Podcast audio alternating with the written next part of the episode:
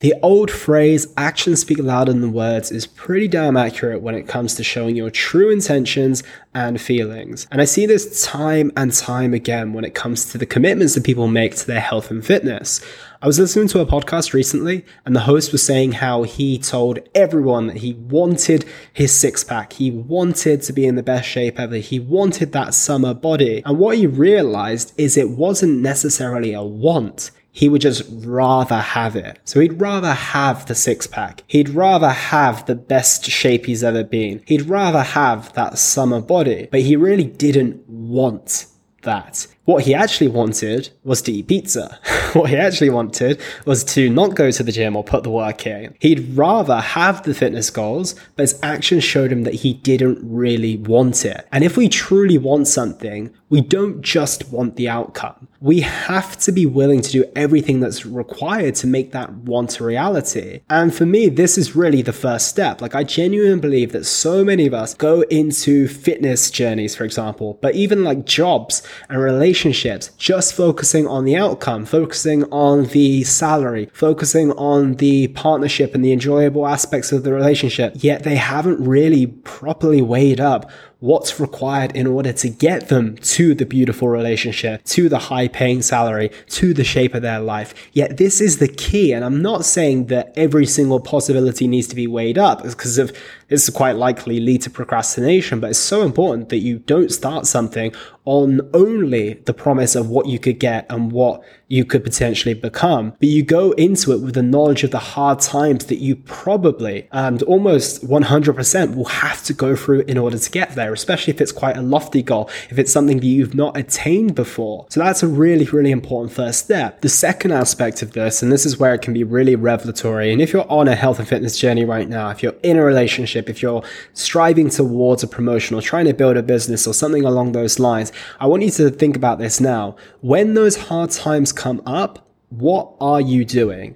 Or what are you doing even to prevent those? Are you pile driving through them? Are you trying to find a solution to every single problem? Or are you just letting them be? Are you going in the other direction? What are you doing when those hard times come? And there's definitely an aspect of undoing bad habits, previous condition, or everything along those lines. But if you keep behaving out of alignment with what you want, do you really want it? If you keep behaving out of alignment with what you want, do you really want it? And not do you want the goal, but do you want to take all the necessary steps to attain what it is that you think you want? I think that's a really powerful question to sit with. And I believe it's so, so important to ask. And it's interesting. I had a situation a little while ago when I was working with a lady who kept trying to strive towards this certain goal. She was maybe two or three kilos away from where she thought she wanted to be. Yet every single week she would check in and it would be the same, similar story as to why she couldn't hit the mark or she did everything apart from X, which took her away from reaching that goal. And once she did some introspection and some digging, and she actually then realized this isn't my goal. This is a goal that a previous coach placed on me. I'm actually quite happy with where my physique is. It was the other coach who said that, you know, I'd need to be here to get abs. And that kind of filtrated into my mind. And I kept ruminating about this. And then I thought it was my goal. But what I've realized is my actions are speaking louder than my words. And the reality is, I actually don't want to push this place. I thought I did, but actually looking at my behaviors and my actions and actually really sitting with this, I've realized that I don't. And I think that's really helpful. And it can be amazing amazing at times. But there is the other side of it where you might actually have to realize and take a step inwards to say, oh, it's going to take something else for me to really move forward here. My actions aren't currently aligning with where I want to be, but what can I do to start shifting this forward? And that's what I mentioned in terms of the undoing of bad habits and cycles and conditioning. Because if, if you dig deep and you realize, yes, I really still want to be here and I've done the work, I've looked inside and genuinely I still want to, then it might just require you to look in the mirror and say, okay, what is required? What do I need to change? Maybe I need to do X, Y, or Z. Maybe I need to change something. Maybe I need to, you know, know, recruit the help of someone. Maybe I just need to do some self work and dig deeper and ask myself, why am I not able to get through this next step and really go hard? But you have to be honest with yourself. Your actions are your actions and they're nobody else's. So that's what I want to leave you with today, team. I really want you to reflect on your current actions towards some of your goals and determine, are they lining up with where I want to be? Remember, it's hard to believe that someone's happy when there's tears running down their face.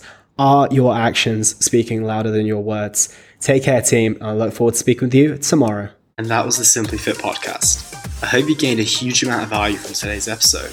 I feel inspired to improve your health and well being.